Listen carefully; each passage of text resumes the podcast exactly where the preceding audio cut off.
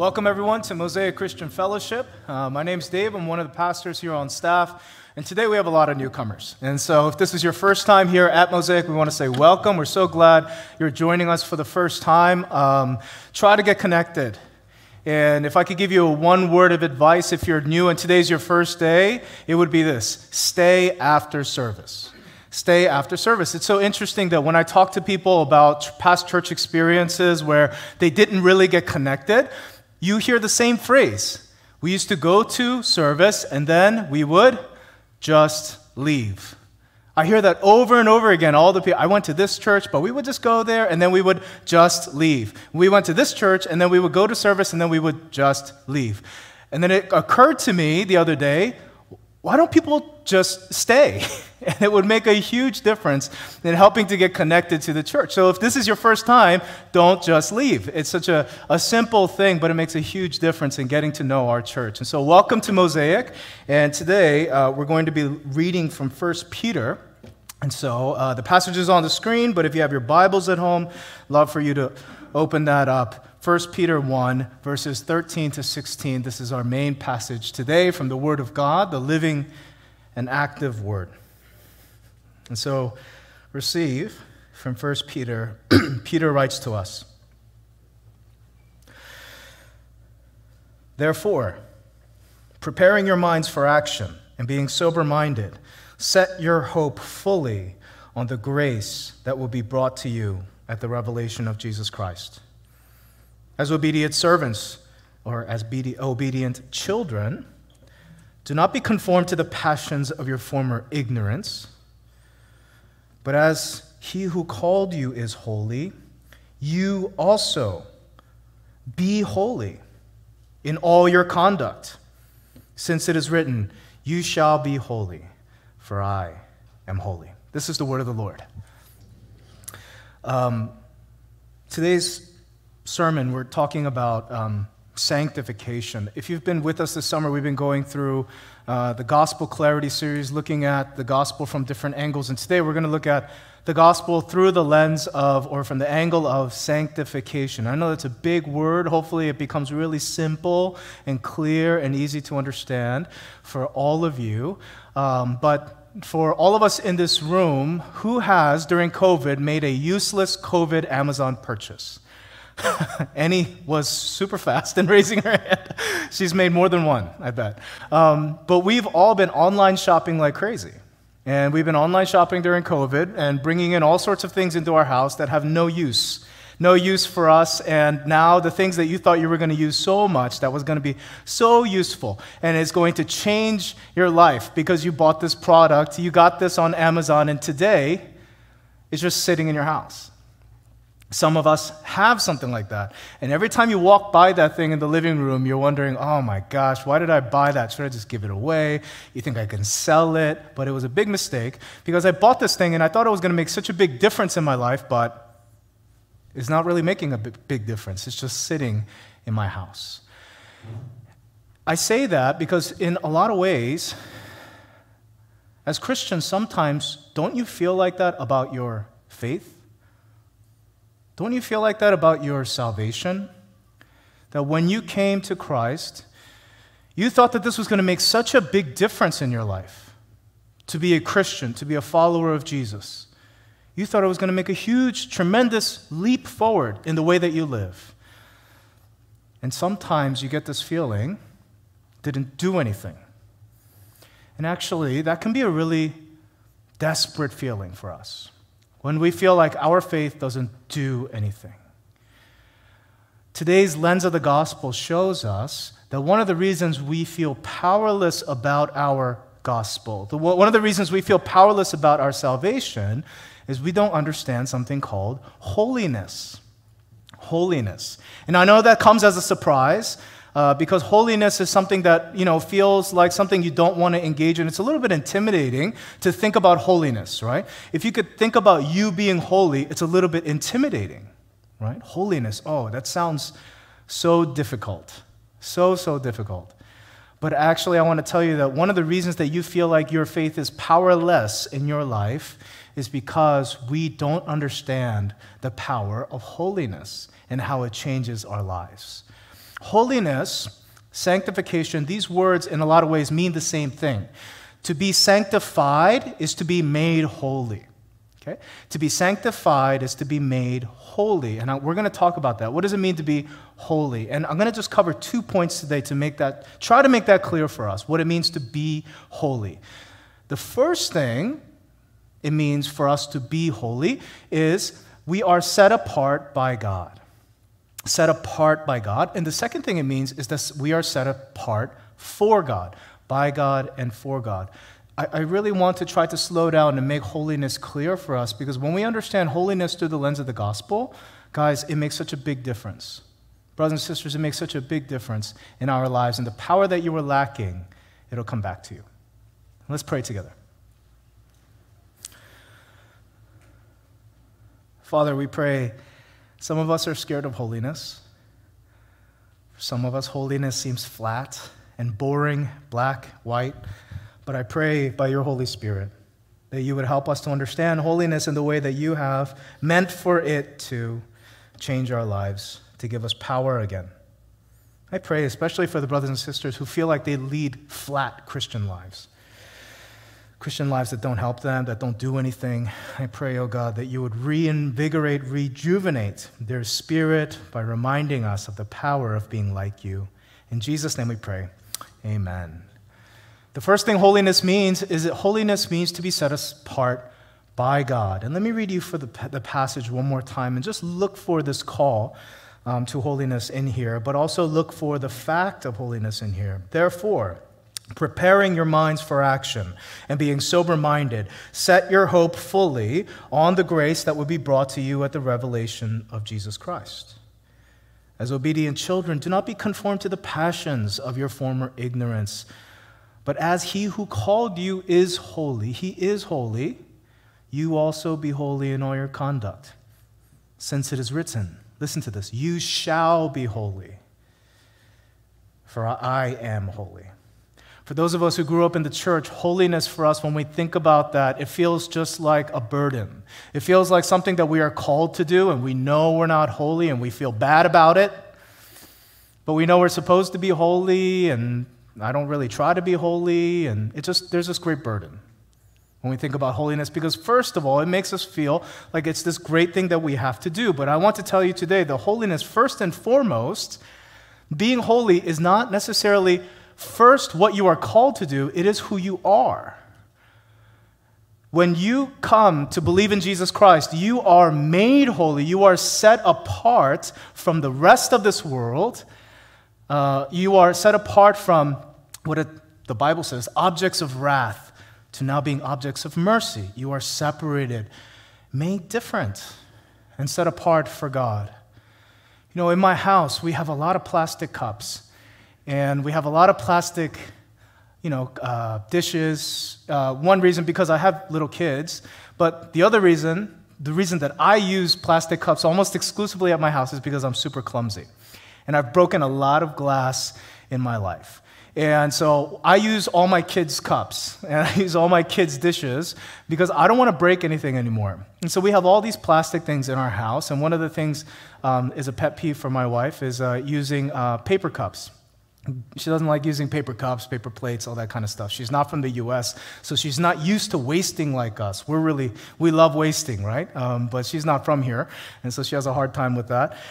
But we have a lot of these uh, plastic things, and sometimes we'll have paper things, but you know, if you go into our dining room, set apart from our kitchen, where everything else is, set apart from our kitchen stuff and all of our cups and things like that, is this wooden glass case and in this wooden glass case, there are cups and plates and bowls that we almost never use, except for Thanksgiving, Christmas, New Year's. On very, very special occasions, we'll dig into this, but we'll almost never use it because it's very fine china.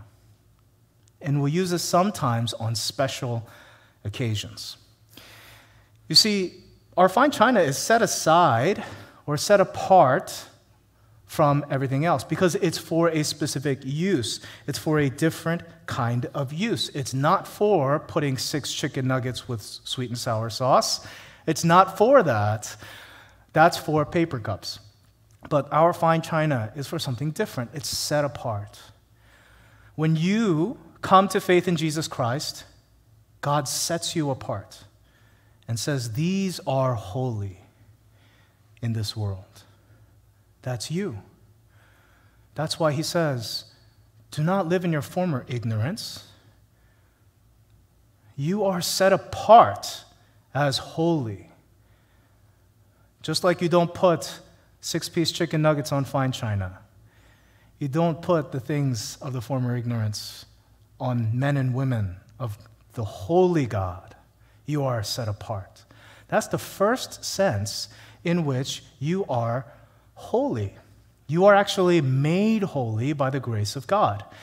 Um, theologically, we call that definitive, definitive sanctification. What that means is that you are definitely, once and for all, forever holy, set apart, sanctified by God. I have a definition. I'm sorry, I'm going all out of order here. Uh, but definitive sanctification is being set apart from the world by God. Is being set apart by God. And he does that because holiness is one of the reasons he saved you. There's an old worship song that some of you may know. The people who answered today's uh, talking question saying that you listen to cassettes and CDs. You may know this worship song, but the iPod and after generation may not know. But there's a song called Why Have You Chosen Me? Um, who knows that song? Anyone know that song? Okay, some of you guys know that song. Why have you chosen me? It's an old song, and it goes like this Why have you chosen me out of millions, your child to be? You know all the wrongs that I have done. It's a song first asking God, Why did you save me? Because you know I'm no better than anybody else. You know I sinned just as much as everybody else. Why did you choose me? But what's interesting about that song, it doesn't necessarily answer the question, but it goes straight to the chorus that goes like this But Lord, help me to be what you want me to be. Your word I will strive to obey. It doesn't try to understand fully why he chose to save, but it goes right into since I am saved, let me now be the man, the woman you have called me to be. Actually, I think that's very biblical because when you look at the New Testament and you ask the New Testament, New Testament, why did God save me? I think the answer that most of us expect is, oh, he saved you because he loves you. And that is true. But a surprising answer that you might get just as many times as love, just as frequently as love, may be he saved you so that you would be holy. Surprising. Not an answer that we would expect, but the New Testament would say one of the reasons, the main reasons he saved you is so that you would be holy. Let me read you guys this from Ephesians. He says this in Ephesians 1 Blessed be the God and Father of our Lord Jesus Christ, who has blessed us in Christ with every spiritual blessing in the heavenly places. Hallelujah. Even as he chose us in him before the foundation of the world. That, and here comes the reason, here comes the purpose that we should be holy and blameless before Him. He's called us, He saved us so that we would be set apart and be separate from this world and be different from this world, unique, special from this world. He saved you so that you would be holy in this world. Did you know that that's why you were saved? You are not paper plate people. You are chosen. You are the fine china of the spiritual realm because you have been bought with the blood of Jesus. You are holy. You are sanctified. That's the first sense that we have to understand the gospel of sanctification. Peter really hits this home in 1 Peter chapter 2 when he says this You, but you are a chosen race a royal priesthood, a holy nation, a people for his own possession, that you may proclaim the excellencies of him who called you out of darkness into his marvelous light, so that you may proclaim to this world how special he is. He made you into fine china, that you may proclaim the excellencies of him who called you out of darkness into his marvelous light. Once, you were not a people, you were just out there with everybody else mingled together with the objects of wrath, not really set apart, not really special. Once you were not a people, did you know that? But now you are God's people. Once you had not received mercy, but now you have received mercy. Why don't I experience power in my Christian life? One of the reasons is because you forgot that you are God's people and that you should expect to experience God in your life. You should expect it because you are a chosen race, a holy priesthood, His people that He set apart to, so that you can experience and proclaim His excellencies. You're not just a web designer, you're not just an accountant, you're not just a lawyer, you're not just a pastor, you're not just a missionary, you are not just a teacher. You are not just a banker. You are royal priesthood set apart so that you can experience in this life the excellencies and mercies of God every single day. You are sanctified, brothers and sisters. That's who you are. That's the gospel of sanctification. You are set aside for that. I think one of the things that the charismatic church can teach us is that the charismatic church expects to experience God. You know, I, I, okay, there are a lot of things that maybe I don't 100% agree with with every single charismatic church. But one of the things that we can learn from is that they expect to experience God because they know that they are a chosen race, a holy priesthood, a people set aside for God's own possession.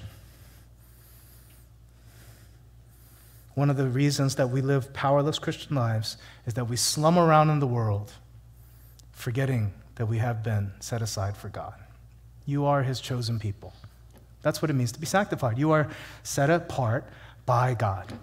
Secondly, not only you set apart by God, you are set aside, aside, set apart for him. He says, You are holy. By the blood of Jesus, I've set you apart. Now, be holy. Let's read our passage again in 1 Peter. It says this Therefore, you've been set aside by God. Therefore, preparing your action, preparing your minds for action, and being sober minded, set your hope fully on the grace that will be brought to you at the revelation of Jesus Christ. As obedient children, yes, you're children. You're set aside, you are adopted. As obedient children, do not be conformed to the passions of your former ignorance. But as he called you, as he who called you is holy, you also be holy in all of your conduct, since it is written, You shall be holy, for I am holy.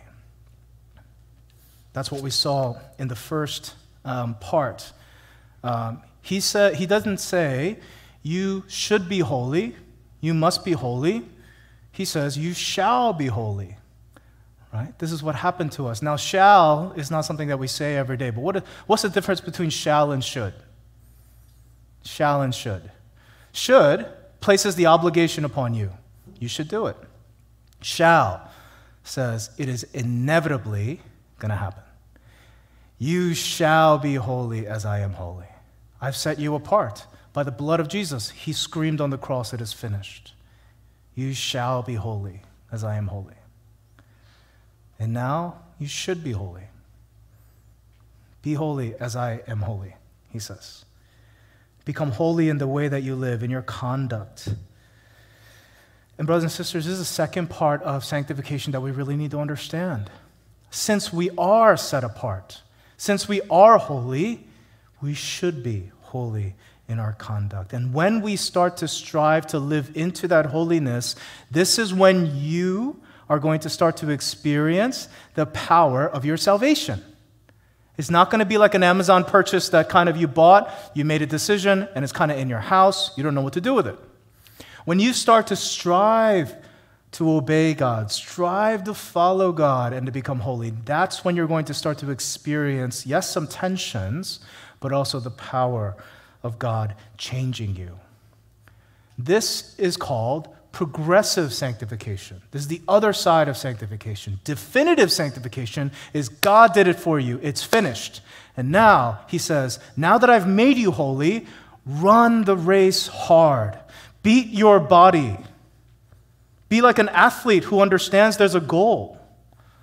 Now progress in your sanctification. Now I have made you to be holy. Be holy actually in your life.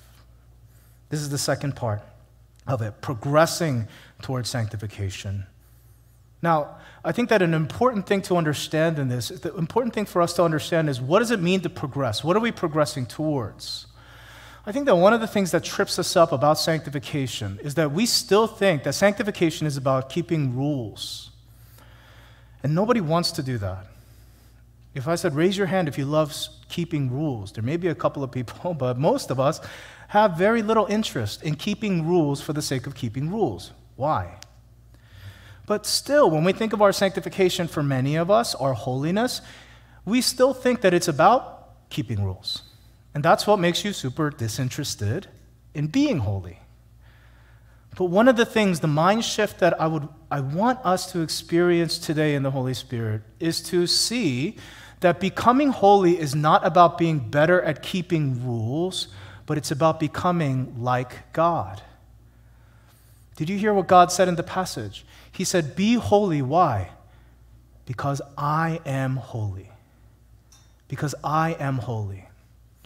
You see, what it means for us to pursue holiness is not to get po- religious points, but for us to be transformed into the divine essence of God so that we can enjoy God. That's what I'm going to talk about for the rest of the sermon. For us to become like God so that we can enjoy God.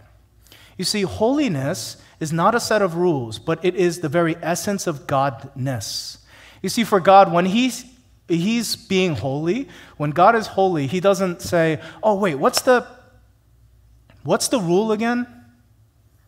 I forgot. In this, in this circumstance, what's the holy thing to do again? Somebody check the rule book. He never says that.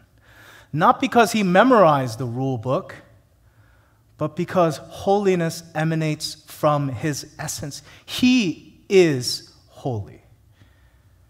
Don't you see? He's not following rules, he is holiness.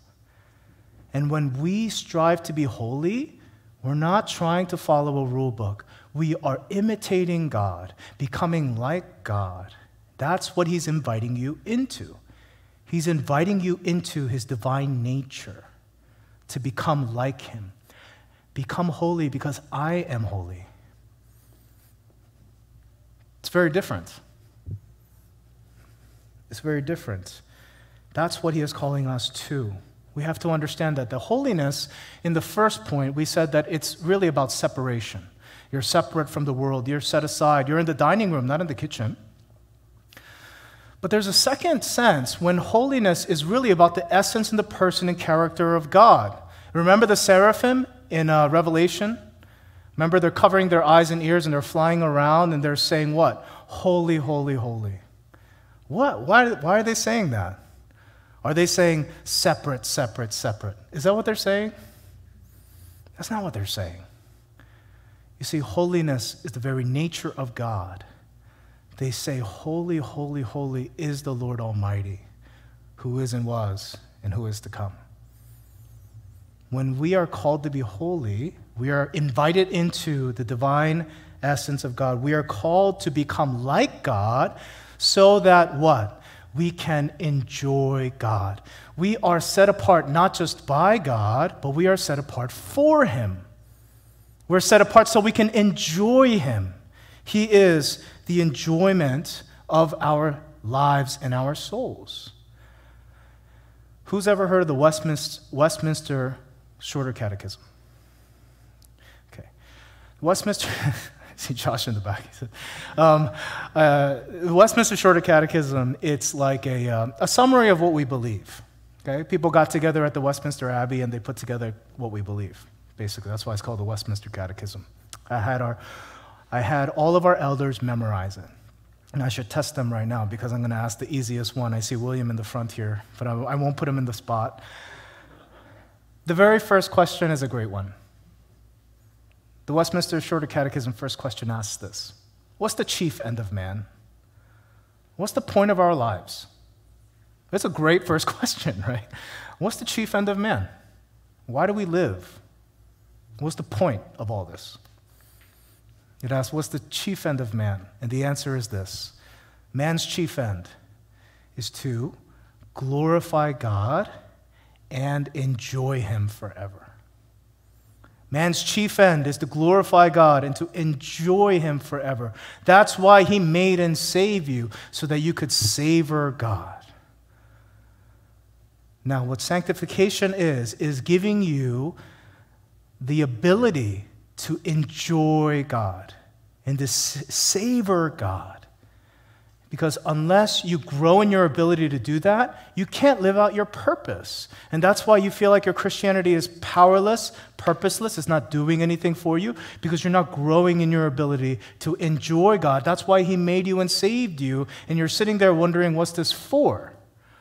because you don't yet have the ability to enjoy Him. Because you need to grow in that, brothers and sisters. That's called sanctification, that's called spiritual growth. And unless you can savor Him, you'll never actually be holy. And unless you're holy, you can't really enjoy Him. I know that um, some people, they want to go to heaven because they don't want to go to hell. Do you know people like that? They don't want to go to hell, so they want to go to heaven. But one of the things I always tell people like that is unless you love God, you wouldn't really like it up there. My wife doesn't like truffles. She had a really bad experience uh, with truffles, and she doesn't like it. And so there, we've had experiences with truffles. We've had opportunities to try truffles. It's like a very expensive delicacy. But we've had a couple of run ins with truffles, and I've tried it. Uh, when we went to Europe, I ordered a dish with truffles on it. But she hates it. She hates truffles. And she can't stand the smell, the taste of truffles. Now, imagine for our anniversary, it's our anniversary next month. Imagine for our anniversary, she said, Dave, let's blow it out and let's go to a really nice restaurant. I said, okay, let's go. And uh, we go to this nice restaurant and we see a prix fixe menu, and it says, uh, prix fixe menu with truffles. All right? Um, now, let's say the first appetizer comes out. And it's, I don't know what they make with truffles, but it's some kind of appetizer with truffles. And my wife gets it and she goes, Oh, why'd they put truffles on this? It ruins it. Maybe the next dish will be better. Then the main course comes out. And it's a, it's a meat dish with truffles. And she goes, Oh, it smells so weird. I can't touch it. And she doesn't touch it. And then she just lets that course go by, and the, the dessert comes out. Some weird dessert with truffles. She goes, Oh my gosh. Now, as her husband, what am I sitting here? What am I going to say? I'm going to say this Why did we come here? Why did we come here if you don't want truffles? She's miserable at that restaurant. I know some people want to go to heaven because they don't want to go to hell. But I want to tell you that heaven is about the enjoyment and the worship of God. I know that some people don't want to go to hell, so they want to go to heaven. But if you go to heaven without the capacity and heart to enjoy and love and live for God and to worship Him and to enjoy Him, then you will be more miserable in heaven than my wife at a truffle restaurant. That's what the Christian life is. What is the chief end of man? To glorify God and to enjoy Him forever. And so, what is sanctification? Is growing in our ability to enjoy God, growing in our ability to savor God, to walk with Him and feel the power of His presence. That's what the Christian life is. Susanna Wesley knew this, and when we think about sin, we have to understand that, that the sin is not just our failure to keep rules, but we are made to enjoy God. And what sin does in your life and in my life is it deadens our heart to enjoy God. You see, sin is sin, not because God arbitrarily chose things like, yeah, I don't want him to do that. It'd be fine if they did that. But I don't want him to do that. Why? I don't know. I just don't want him to. Sin is sin because there are things that deaden our heart to God. John Wesley and his brother Charles Wesley started a movement in England and in the US that changed the world. Changed the world. The holiness movement changed the world. But when John Wesley, before he was John Wesley, wrote a letter to his mom when he was 22 years old, some of you are 22 years old. In a stage of life where there's a lot of unique temptations, specific temptations that were coming to his heart. And he didn't know what to do. So he didn't write to a pastor, he didn't write to some missionary or elder or theologian. A word for us parents is he wrote to his mom. And he asked his mom, Mom, what is sin? What is sin? And Susanna Wesley wrote back, I think, the godliest definition of what sin is, the most practical definition of sin I've ever heard in my life. And it goes like this Susanna Wesley wrote back to her 22 year old son. She wrote this. She said, Son, take this rule. Whatever weakens your reason, impairs the tenderness of your conscience, obscures your sense of God, or takes off your relish of spiritual things. In short, whatever increases the strength and authority of your body over your mind, that thing is sin to you. However innocent it may be in itself. She says, My son, you're 22 years old, you're living in this world, you're experiencing a lot of things, you're trying a lot of things. I'm not going to give you a rule book. This list is sin, and this list is not. Because there are things that are not necessarily listed in the Bible as sin for us that you and I know deaden our senses for God. She writes this beautiful definition of sin for her son. She says, My son, if you find yourself doing things and it takes away your desire for God, if it makes you feel less inclined to pray, if it makes God feel more far away, even if those things are good, even if those things are fine, to you, that is sin. You know why I love that definition is because it gets to the heart of what sin and holiness is. It's our ability to enjoy God forever. And she says, My son, you can either cultivate your spirituality or you can deaden your spirituality. That's your sanctification. You see, Jesus said, Your holiness has to exceed the holiness of the Pharisees. And everybody listening was like, What? I have to keep more rules than the Pharisees keep? That's physically impossible. But is that what Jesus was saying?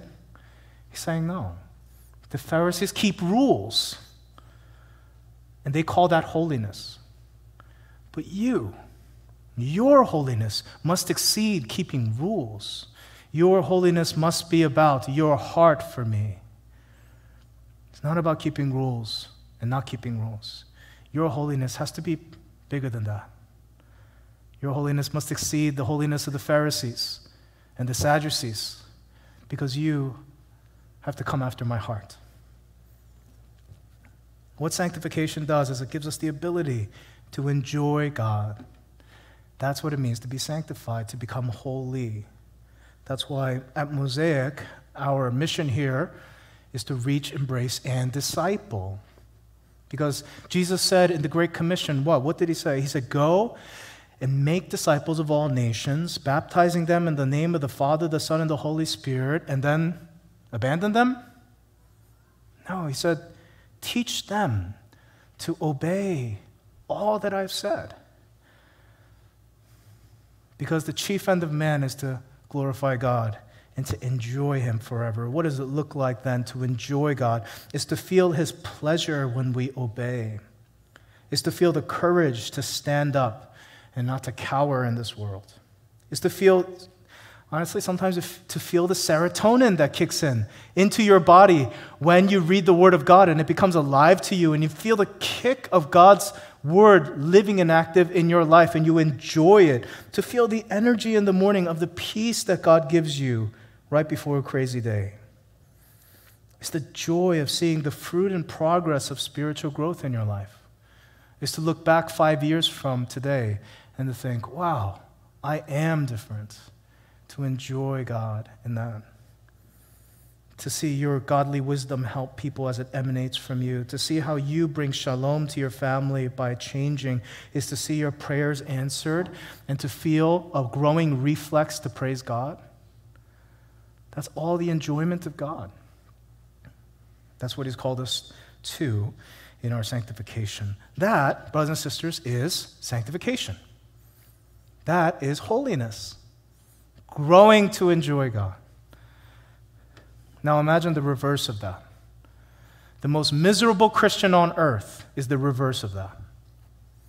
The most miserable Christian is the one who feels the pressure of God who judges them for salvation. I might lose my salvation if I sin. If I don't do right, then I might lose my salvation, constantly living in fear and anxiety of that, and not by grace.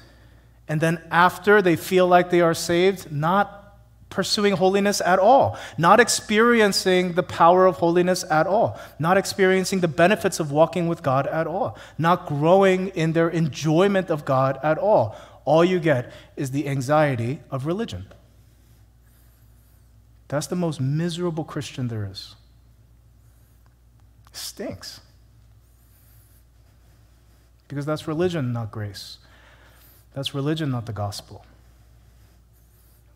But to enjoy God is to understand that He set you apart by grace and to increase in your ability to enjoy Him and feel the power of walking with God. Isn't that what you all want? It all comes through a surprising door called holiness, pursuing holiness. Now, how do I do this this week? I want to ask two questions. What, what do I do this week? And then, why is it so hard? How do I do it this week? I, I just want to really encourage you to t- take to heart Susanna Wesley's definition of sin. And Susanna Wesley's advice for her son. I'd love for you to take it to heart and ask yourself this week what are the things, no matter how innocent and good in and of itself, are actually deadening my desire for God when I do it?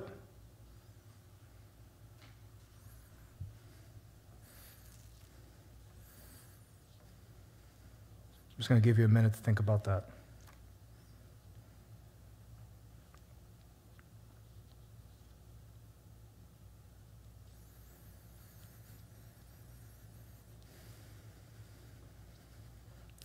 What are the things that you take into your eyes that make you feel more dead to God? That harden your heart to God? What are the TV shows that you watch that make you feel worse in front of God? Now, I'm not giving you rules here. I'm just asking you. Your heart, no matter how good in and of itself it is, for you that is sin. What are you taking in through your eyes? Jesus said, Your eyes are the lamp of your body. Don't you know that? Your eyes are the lamp of the body. If your eyes are dark and it fills your heart with darkness, oh my goodness, how great is that darkness, God, Jesus says. Your eyes are the lamp of your body. What are you taking in? What are the conversations that you're having that afterwards it does make you feel worse? Come on, be honest. What kind of conversations do make you feel worse and deaden your desire for God? What are you doing late at night that makes you feel deadened to God? Let me hit on one, one thing in particular that I've been asked for more than five years to talk about, and I haven't found the right time to talk about it until now. Video games. I've had numerous wives ask me over the years to talk about video games at Mosaic. Now, when I first heard that at Mosaic, I laughed because I thought they were joking. Uh, I didn't realize how many people were playing how much video games. Now, again, I'm not giving you right or wrong. I'm just want to talk about this for a second. I feel like i am hitting on a really sensitive topic right now. I feel the tension in the room. Uh oh. This is when the Holy Spirit speaks, right? Um,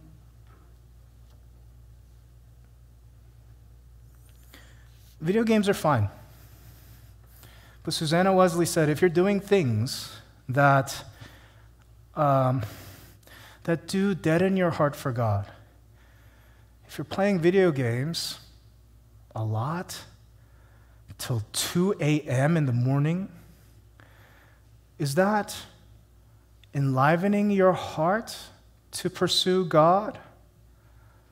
Maybe it is for some of you, but I doubt that if you're playing that much and you're taking that kind of toll on your mind, soul, and body, that that is making you alive to Christ. Paul says, if you have been raised with Christ, then seek, your, seek the things above. Does that help you do that?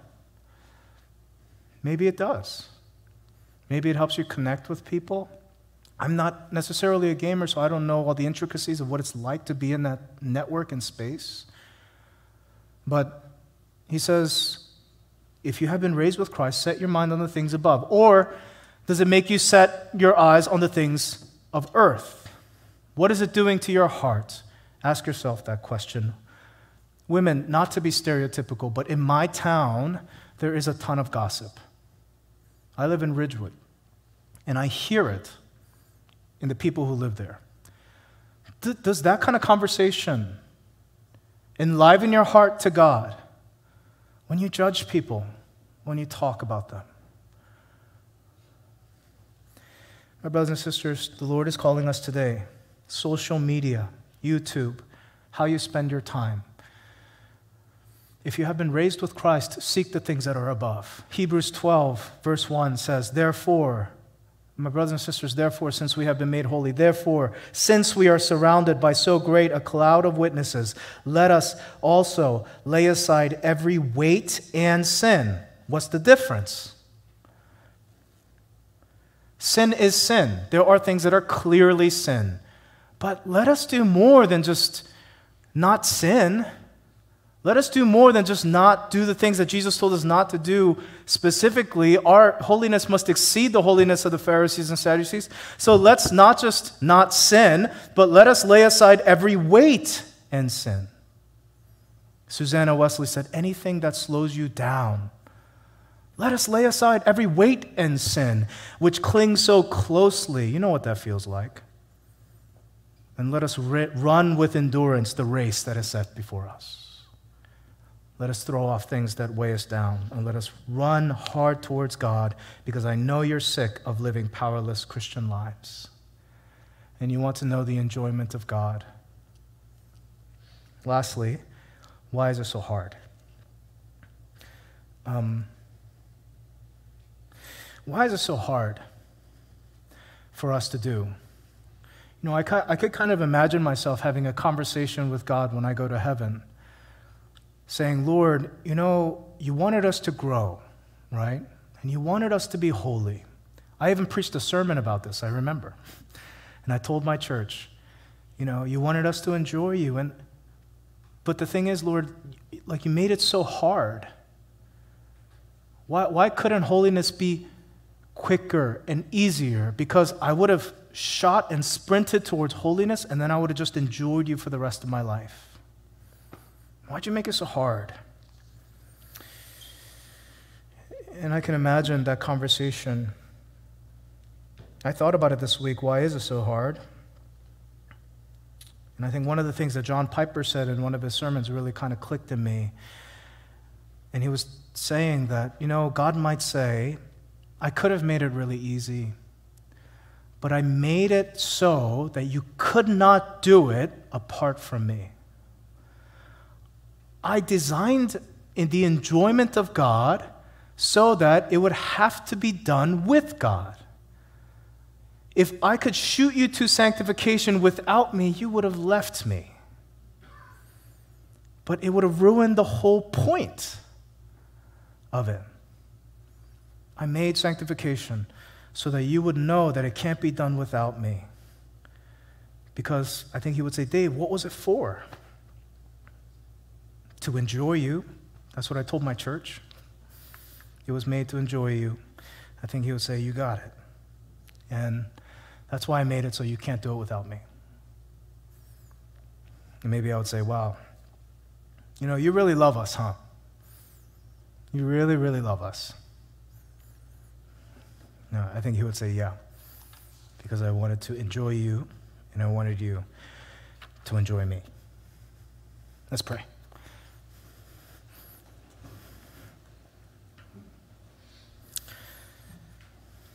Just want to ask you, um, Mosaic, just to take time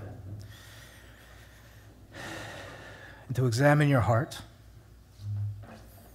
um, and recognize and see just how much God wants for you to enjoy Him and how much He wants to love you. You know, without that, we lose the whole point of holiness but He set us apart to be holy and said, You shall be holy, so that we would know, love, and enjoy Him. Can you take some time to think about your life and to come to God with it? Your holiness has to exceed the Pharisees. It has to. Or else you're going to be so miserable. It has to.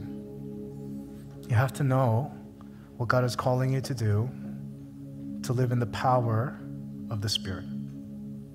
Let's go to the Lord in prayer and let's go before Him and to hear Him about how we can enjoy Him more and more.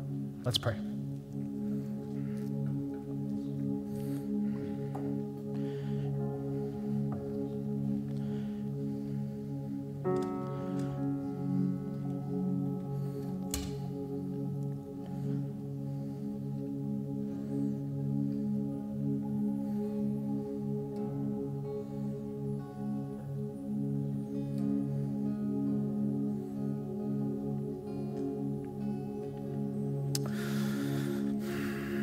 I know it's not enough time, but, but I encourage you to take time this week and to go before God and to work this out with Him. As He said, work out your own salvation with fear and trembling because it is God who works in you. So I want to encourage you to take time this week. And I just want to ask you all let's rise before we pray. Let's stand to our feet and pray together. Father, we come before you, uh, people who are tired of living powerless Christian lives, people who are tired of feeling the anxiety of being saved and then feeling no change. We don't want to live like that anymore. We want to be saved by grace and then increase in holiness and to pursue the things that are above and to feel the fruit of the Spirit, like all the things that we see in the New Testament. Father, I pray Help us to pursue holiness and to keep growing in our ability to taste and see that the Lord is good. So I pray for our church. We pray for growth together, that we would build our life upon this love. We would build our life upon holiness so that we could see how good you are. In Jesus' name we pray. Amen. As we give our offerings to the Lord, let's respond to Him.